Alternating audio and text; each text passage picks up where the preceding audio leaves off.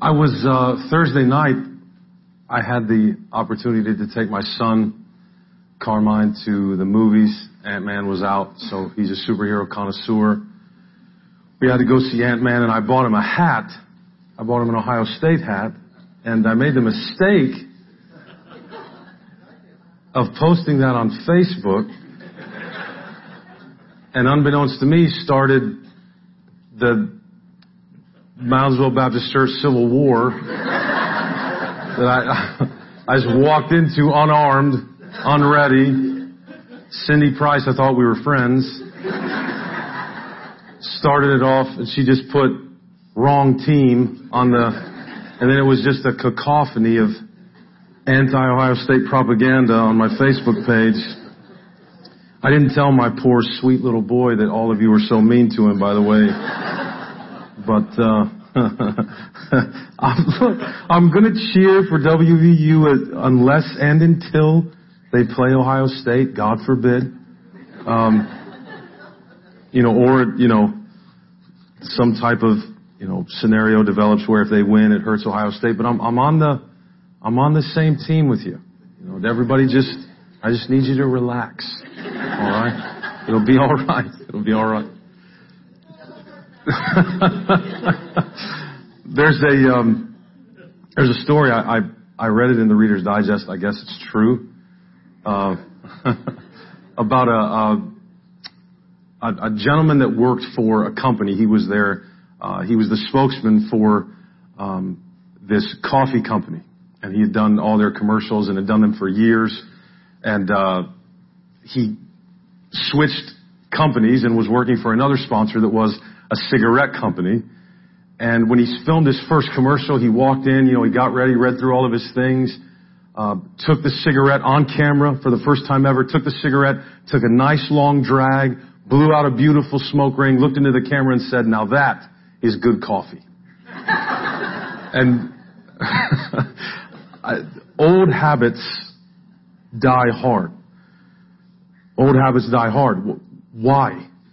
Why is that? Because once we've gotten used to something and it becomes natural, especially to the point where we don't have to be thinking about it per se to do it or to say it, it's difficult, if not impossible, once something is that ingrained in our nature, to change it, or at least very difficult to change it in any quick matter of time.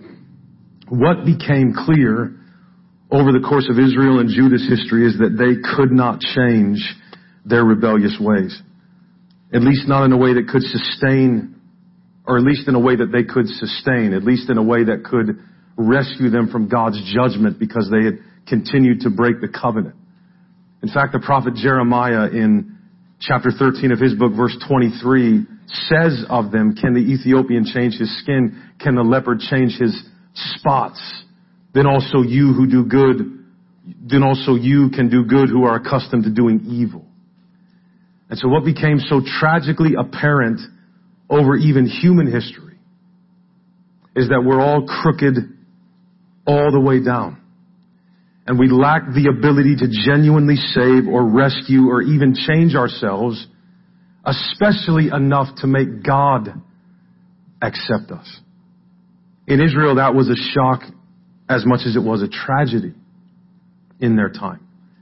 They had the law they had direct revelation from God to guide them and to shape their lives, and yet they just kept rebelling. They kept breaking the covenant every chance they had. The law couldn't save them. The law couldn't change their hearts. Law can never do that. Law was not given to do that, but to show just how wicked the human heart really is, how incapable of pleasing God or obeying God the human heart really is, and in so doing, show us how desperately we need a Savior. They had all those things.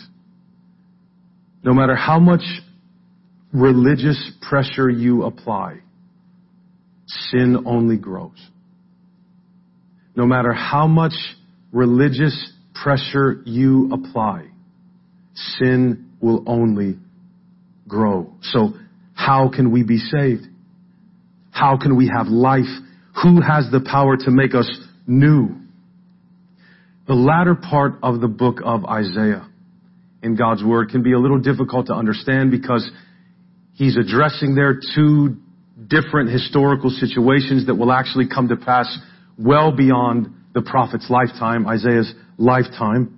Chapters 40 through 55 start to address, in spite of Israel and Judah's rebellion, the desire, the ability, and intention God had to save his people. All the way back in Isaiah chapter 7, King Ahaz had refused when Isaiah challenged him to trust God alone instead of the power of Assyria.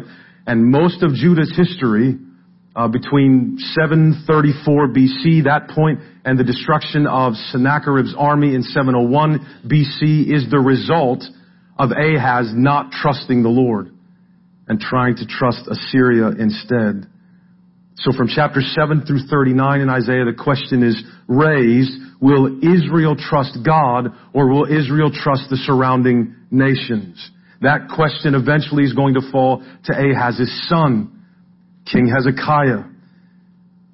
Will he trust God when he's threatened by the Assyrians? And thank God, Hezekiah's answer to the question was yes. The problem was, in chapter 39, King Hezekiah made a horrible mistake when some envoys from an empire called Babylon showed up and he showed them just how prosperous and how successful and how beautiful everything in his kingdom was. And so from there, that allows the prophet Isaiah to transition his message in his book to the future, the immediate future and the eternal future, to the coming Babylonian exile in the following chapters of Isaiah, the last part of the book. And so rather than focusing though on that event itself, Isaiah is concerned with focusing on the questions that event was going to raise in Israel. Right? So Isaiah isn't so much of a historian about that. It hasn't happened yet. But what Isaiah is going to address throughout those latter chapters is questions like, will has Israel been defeated? Will the Babylonians defeat God? Have Israel's sins defeated God? Or maybe said better, uh, will God restore Israel since they've sinned in this way? Does God want to deliver them from the coming exile? Can God deliver them? Will God deliver them? How can Israel be restored to a right relationship with God if their sin is so bad that exile is going to result? And so that's what Isaiah takes up. And as he begins to reveal God's intention, God's design in the latter part of that book to save through the work of a righteous servant, through whom all will be restored, all will be made right, all will be made new even eventually. So when we pick up where we are this morning, in Isaiah chapter 55, there's an invitation there from God to share in the heritage of his servants was talking about at the end of 54. God will be serving an abundance of mercy and pardon at a banquet that He is going to throw. And they won't need any money. God's going to provide everything. And this salvation is explained in terms of an everlasting covenant that God will make, which will be the fulfillment of God's covenant with David. Through David's descendant, this righteous servant that Isaiah talks so much about. And the sign of that covenant will be a permanently, irrevocably renewed universe.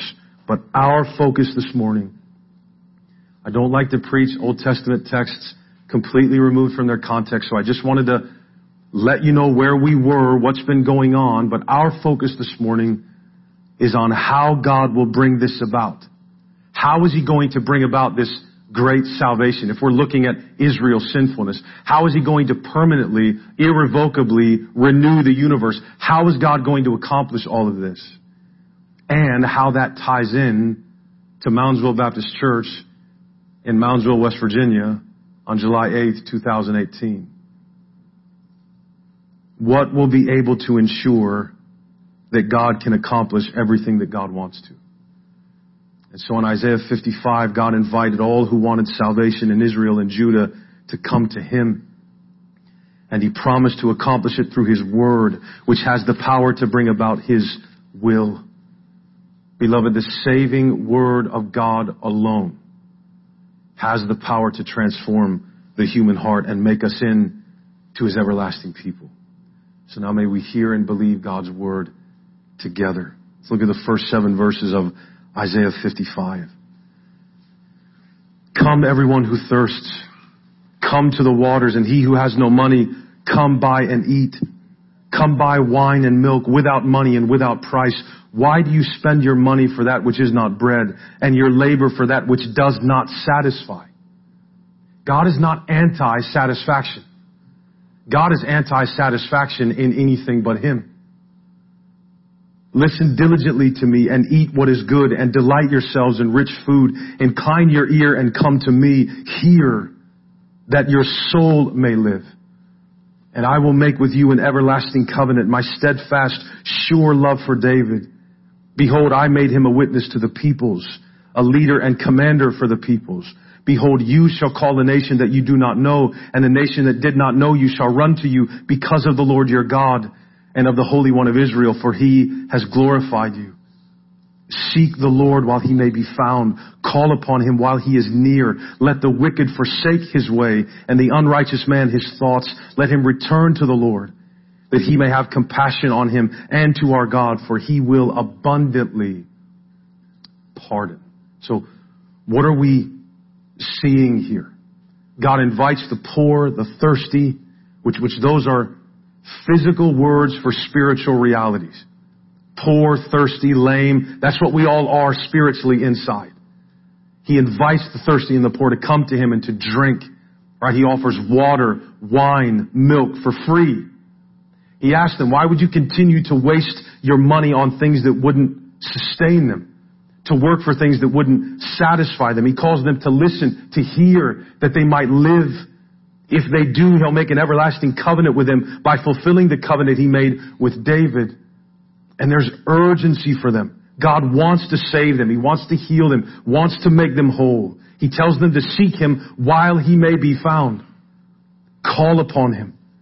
Because he's so close and he's so ready to save, he will hear. So forsake their wicked ways. He's telling them, forsake your wicked thoughts and return to the Lord and He'll have compassion on them and abundantly pardon those who come. What we're seeing in the opening verses of Isaiah chapter 55 is a holy God's willingness to save rebels.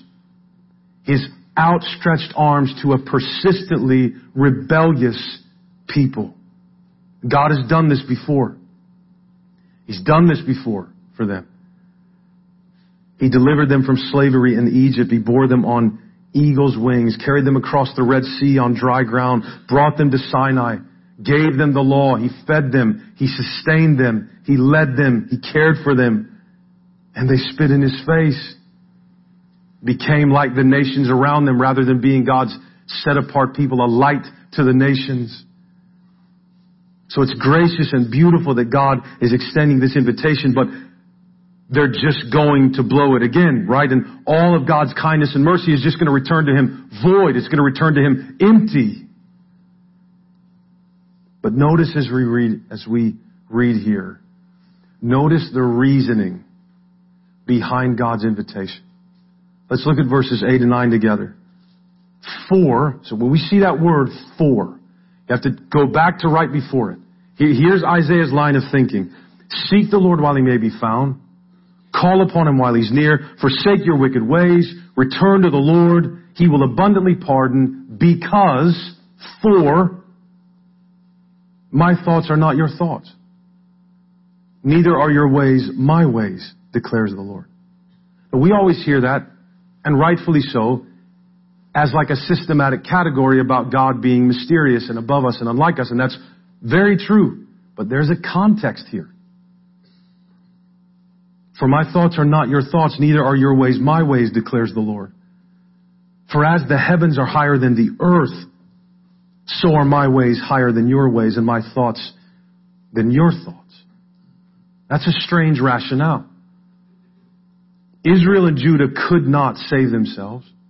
They could not pardon themselves. Why? Again, come back to that question. Why are old habits hard to break? Why can't we act contrary to our nature? They couldn't pardon themselves. They're only able to act in accordance with their nature, which is only going to lead them to continue in their rebellion against God. God is saying, but I am not like you. I'm not like you.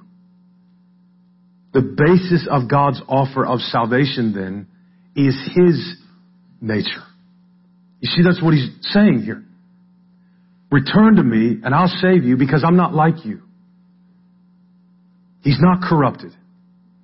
Right? That's, God is not corrupted. God is not tainted. He's not bound by any power greater than himself. And you and I are not better than Israel and Judah. We also come from Adam, and because we do, we are born dead in our trespasses and sins. We're born by nature children of wrath, just like all the rest of mankind, Ephesians 2, 1 through 3. But God the Father is infinitely holy. He is by nature perfect and righteous.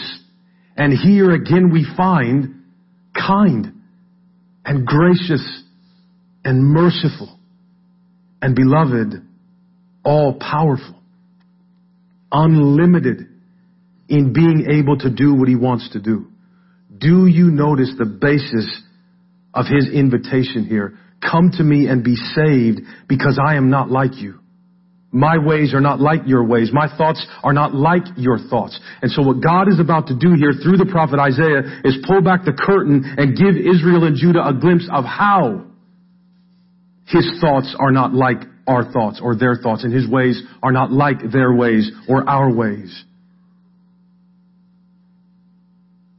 And if we keep it in context, if we keep it for our purposes this morning in context of this offer of salvation, we will find that this unknowable, mysterious God acts to become knowable and understood by his perfectly saving, effective word. Look now at verses 10 through 13. For, so here's how his thoughts are not like ours and his ways are not like ours. Here. For, as the rain and the snow come down from heaven and do not return there, but water the earth, making it bring forth and sprout, giving seed to the sower and bread to the eater, so shall my word be that goes out from my mouth.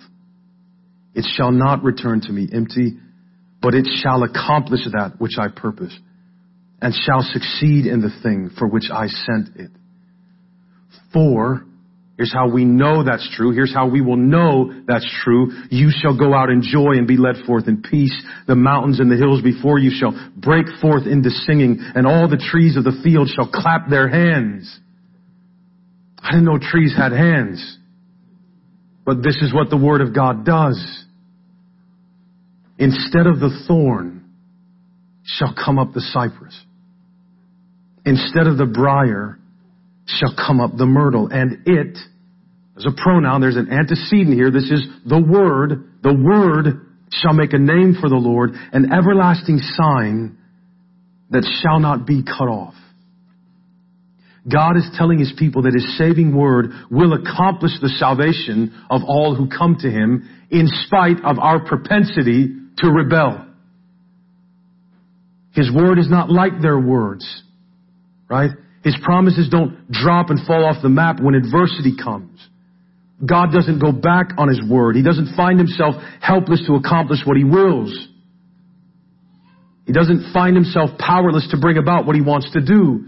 God says His word is like rain and snow that come down time after time, again and again, accomplishing their purpose, watering the earth, making it produce, giving seed to the sower, bread to the eater, so as we observe those things, we're observing a picture about what God's Word is able to do and powerful to do. All of nature has been made into a theater by God's design so that Israel and Judah and you and I would understand how God's saving Word works. It doesn't come back to Him empty. It accomplishes everything God purposes by saying it. It, it succeeds in every reason for which God sends it. Look at verse 12. He, he, he will fulfill his covenant. Sinners will be saved. People will have peace. My goodness, one day even the mountains and the trees will break forth into singing and clap their hands. That's when we'll know that West Virginia is almost heaven. Right? That would be an amazing thing to see. I mean, all, all the trees, I mean, think about that for a minute. All the trees in this beautiful valley, just imagine them lifting up a song. Just imagine it. Look at what the saving word will do when God sends it in verse 13. And I think, I think this is the crux of the text. The word of God will create something totally different from what it was sown in. Do You see that? Instead of the thorn shall come up the cypress. Instead of the briar shall come up the myrtle. So God's word has such transforming power that when it is sown where the soil produces only thorns and briars, you know, like cold, dead, wicked human hearts, what grows is completely unlike the soil. That, beloved, is salvation. God produces that in us. God's word doesn't come into us and find good raw material to work with. God's word comes into us and finds thorns and briars and thistles and deadness and a corrupted nature. And he produces out of that, because of what the word does, salvation and life. That is the power and effect of God's word. It makes a name for the Lord wherever it takes root and it will grow eternally into that which glorifies and honors and confirms the word of the Lord. This is his promise. Now we have to ask, in light of the context, in light of Israel's history and where they went from here, chronologically speaking, how can a word do all of that? I mean, technically speaking, God had been speaking to Israel since he created her. They're still wicked. They're still in need of salvation. They're still on this hamster wheel. And if I, if I can say it this way, I think God had been whispering. And this word is his shout. This word of which he speaks here is God in full voice. The word and the reason the word accomplishes what it accomplishes is none other than Jesus Christ himself. For the word of God became flesh and dwelt among us. It has become a he. And beloved, he did not and will not return to God empty, but he will accomplish that which God purposes and he will succeed in the reason for which he was sent, which is why, beloved, his dying words are tetelestai, it is finished. The word did it.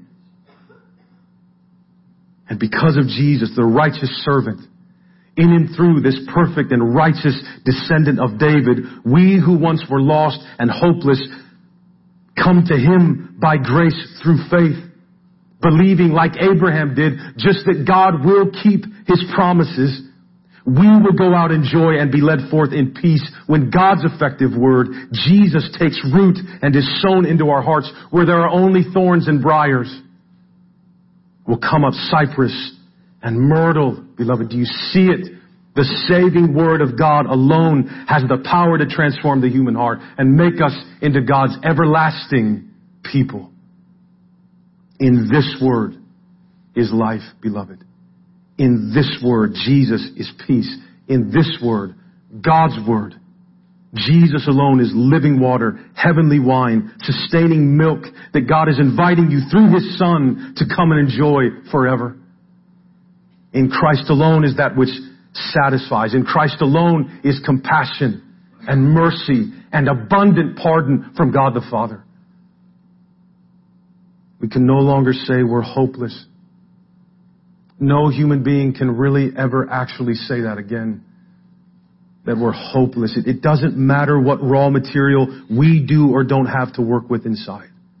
That's the blessing this morning as we read this text. It doesn't matter what's inside of me. God's word comes in and changes all the agriculture, changes all the botany, all the biology. So what if my record is horrible? Right? So what if my nature is corrupted?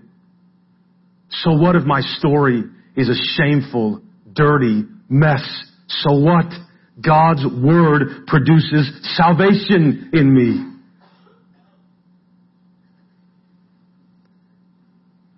Faith comes by hearing and hearing through the word of Christ. Romans 10:17. This is what God's word is doing in the church, revealing to us again and again and again. As we walk through these pages, the word from which comes faith that you and I might keep believing in Jesus. This word is effective to give life and change us into the image of God's Son. It's an amazing thing. No other voice is God's voice. No other voice can become flesh and always make happen what it wants to make happen. No other word can produce what it wills in us. My voice, as loud as it can get, does not produce obedience in my children.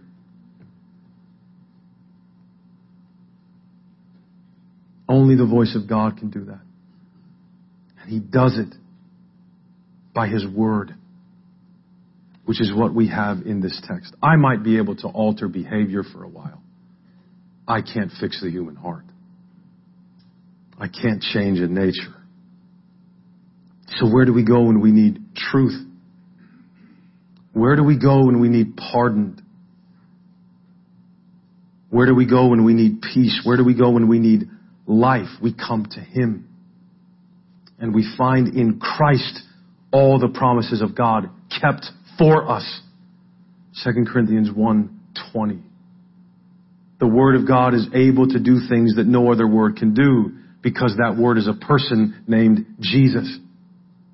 God will accomplish salvation. He will. God will bring about His will for the world. God will cause us to return to Him. And beloved, this morning in this word, He is near. He is close. He is discoverable in Christ. It is the Word of God at work in us and nothing else that is able to bring about what God desires for us. Again, he has the power to create something totally different than what we have the ability on our own to produce. So if we're in need, why in the world are we going to anything but the Word of God given to us in Christ to meet our need? I say, I, I need more faith. Well, we certainly don't want to look inside where there are only thorns and briars to try to drum up faith. We look to Christ. We look to His Word. What do we do when we feel distance between us and God? Whether that's due to suffering or sorrow, sin or wandering, confusion or questioning, we come back to stand under the Word. That is, we come and sit at the feet of Jesus, who's, who's revealed himself to us here in this book. That is always, always has been, always will be the good portion to sit at the feet of Jesus and listen. I heard, I heard a sermon called Martha Hands and a Mary Heart. We want Martha hands and we want a Mary heart. Remember that story in Luke's gospel where Jesus is in their house and Mary is just sitting at his feet and Martha is rushing around and getting things ready and she can't sit still. And of course, when you're rushing to try to serve Jesus, you're going to get miffed at people that aren't working as hard as you are. Right? So she goes to Jesus and is like, hey, do you, I need some, I need some help here. Do you not see that I need some help? And what does Jesus say to her? Martha, Mary's in the right place. Jesus is in the house. He, the Son of Man did not come to be served, but to serve. Sit down and receive. That's the good portion. We do this through His Word. The gospel is God's invitation to pardon us to be compassionate to us, to produce His will in us. We need the Word. We need Jesus, for only Jesus has the power to produce in us what God wants out of us. I think it's frustrating for lack of a better word, to watch people try so hard to change. I think it's frustrating the way that we try to make others change. Have you ever thought about this? How do we generally get people, generally speaking, how do we get out of somebody what we want from them? Because our methods are usually unloving and they usually create distance and harm our relationship with that person. We use all kinds of tools to get people to do what we want them to do. From when we're little kids playing on the playground to in relationships, marriages, churches, this is what we do. It's, it's, we use guilt. We'll guilt them into doing what we want them to do. We use pressure. Right? We'll hound people. We use manipulation. We use legalism. All to try to produce some type of result that we're after. And we're the most dangerous when we think we're doing that on the side of God. And it slowly or quickly breaks down our relationships eats away at them, ask yourself the question, how does the God who is three times infinitely holy, how does God produce? What does God do? He loves. He saves. He sends us Jesus. And in so doing, deepens and secures our relationship with Him. I started out this morning talking about how no matter how much religious pressure you apply, sin only grows. I stand behind that statement. Biblically, I stand behind it experientially in my own life. Right. It is not possible for the law, for any law, to produce the righteousness God requires. So the more we force godly results in ourselves and force them in other people, the less likely it is actually that anything truly godly will result. We can push and push and manipulate and guilt and get very nice looking people outwardly when the heart is dying because it's disconnected from its source. My words of guilt and pressure and manipulation are powerless to bring about the change that glorifies God. That's what we want. To bring about salvation, to give life, to increase your faith, to give you hope. When I speak my word, Tony's word, it comes from the same thorns and briars that are inside of all of you. And so when the two meet, it's dead on dead. There's no charge in that connection. All it does is belittle you and break you down. And, and again, we're, we're not the opposite of that is not some self-affirming, self-esteem, self-exalting theology. My goodness, no. The opposite of that is the gospel. Who has the words of eternal life? Whose words give life? John 6, 68, the words of Jesus. So you see how the Bible is pointing us to Christ again and again and again. Here in Isaiah, He is the Word that is able to produce in us the salvation that God longs to give to us as we believe on Him. He is the word that God speaks, that God literally sends to accomplish His saving purpose. Beloved, it is this same God. This theme runs all through the Bible. It is this same God. Let the God who said, let light shine out of darkness that is shown in our hearts to give the light of the knowledge of the glory of God in the face of Jesus Christ. 2 Corinthians 4, 6. Creation out of nothing then. When there was nothing and God said, let there be light, and there was light. That was a metaphor. It was literal. It literally happened. But Paul tells us that's a picture for what God's Word does to save us. That's what's happening. There's nothing there. God speaks His life-giving Word like he did to Lazarus in Christ, and life results from it. Light results from it.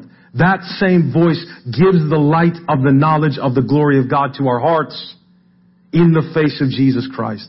He is the one effectively at work in us. The only one that's effectively at work in us to produce the results God requires. And speaking of 2 Corinthians, that little section, 3 and 4,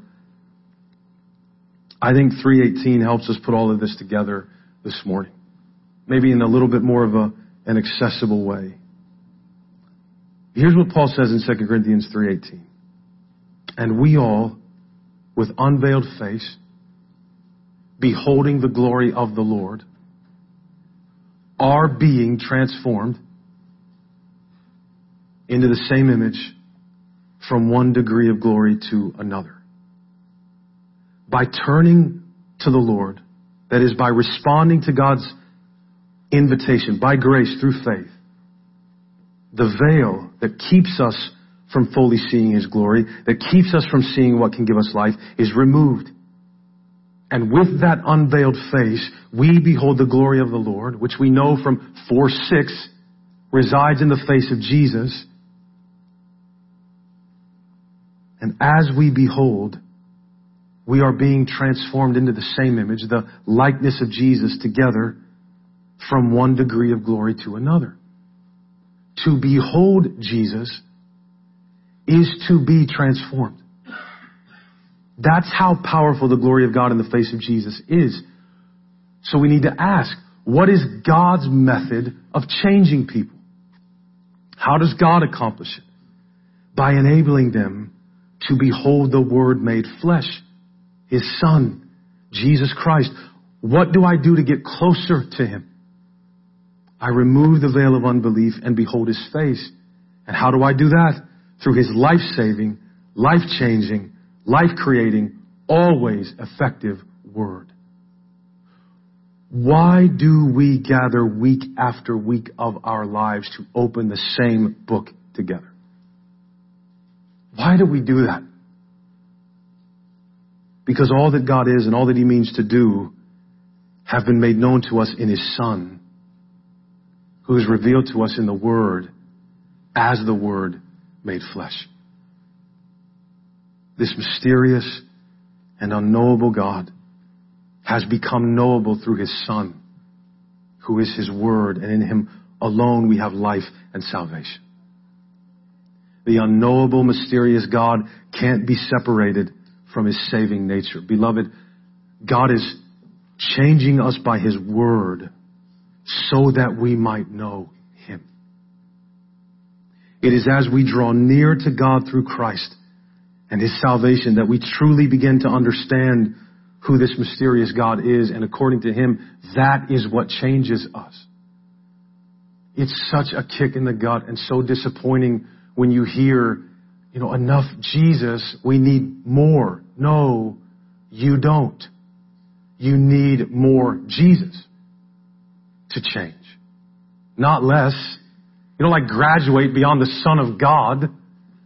You don't, you don't reach a point as a Christian where you no longer are in need of the cross. Like that's not maturity. Maturity is like Paul, who started out by saying, I'm the least of all the apostles. Then later on in his life, he thinks he's the least of all the saints. And by the end of his life, he calls himself the chief of sinners. Not because he was running around sinning all the time. Not at all, but he just, he knew Jesus more. And the more you see him for what he is, the more you see yourself for what you are, and instead of crushing you and defeating you and killing you because you see yourself through the lens of a savior, you live and you have hope and you go to the grave like Paul. For me to live as Christ and to die as gain, Paul says. That's where you get. That's how you progress. You know Him more and more and more and more. And it's just, it's just like a submarine when they're, the, the way they keep themselves from being crushed in by the pressure of the ocean is not by, like, trying to be stronger than the ocean from the outside. They build up the pressure on the inside so that the outside pressure won't crush them. That's how we want to become. That's what the Word of God does in us. It just begins to push out at a stronger rate of energy than the world crushes in on us. That's what it is to know Jesus. That's what it is to live and sit under the Word and to sit at His feet and to grow thereby. That's why we gather as a church and why when we gather, the Word of God concerning Christ has to take center stage. Because Christ is the end of the law for righteousness for all who believe. Romans 10:4. He's He's the end of every other means of drawing near to God. He's the end of every other means of being accepted by God, of knowing God, of understanding God. God has given us the word that we might have the continual means of drawing near to our Savior. And this morning, beloved, this morning, as you sit in this place, despite all of our rebellion, all our misunderstanding, all our sinfulness, all our mistakes, the arms of this merciful God are still outstretched for you and I. They're still there. They're still wide open and He will not turn you away. You know, you keep yourself from the mercy of God, you don't come. You're never going to reach a place where you come to Him and He says, no, no, no, that, I can't, my, my, my son's blood is not powerful enough to cover that. No, no, it's finished for all who come. It is finished. You have to come. You have to come to Him. You have to know Him. You have to know Jesus. Despite all our sinfulness, our mistakes, He's still there. That's the power of the Word Jesus is speaking at the cross to us.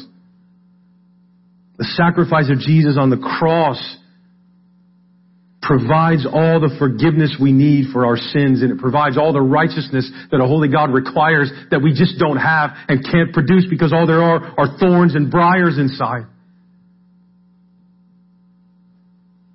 Both are ours. All of the forgiveness, all of his righteousness, if we will just believe. The word of life and salvation spoken by God the Father in his son Jesus Christ cannot be voided over those who believe. I ask again the same question from Paul that I asked at the end last week. Who can bring any charge against God's elect? It is God who justifies. Who is there to condemn us? Christ Jesus is the one who died. If that blood is on your door, the angel of death can't touch you. You have to know Him and you have to grow by Him. The, the gospel's not just the way in. The gospel is A through Z know Christ. Come to Him and live. Come to Jesus and live forever. And look, it's, it's not, I'll close with this. Coming to Jesus is not, we, I would get this from Isaiah 55. Coming to Jesus is not sacrificing all the great things for what is right. I would much rather do this. I would much rather go to these places. I would much rather do these things. I'd much rather have these things. But I'll take Jesus. I'll, I'll make the right choice. No, no, no. That's like saying you have a White Castle and a prime rib and saying, you know what? I'm going to make a sacrifice today and I'm going to eat this prime rib instead of this White Castle. That's not a sacrifice. You can't come to the greatest of all things and not be satisfied. This is an invitation to life. This is an invitation to live, to know the one who made you, to know one so great that he knows everything about you and loves you anyway. Come to him and have life. Come to Jesus. I'm going to pray and close. I'll be standing down here. If you need to come and pray, if you need to receive, you want to believe on the Lord Jesus Christ for salvation and come and let us know about it, I'll be here. But we're going to sing a few song, a few verses of this song and, and then we'll be done. But let's pray together.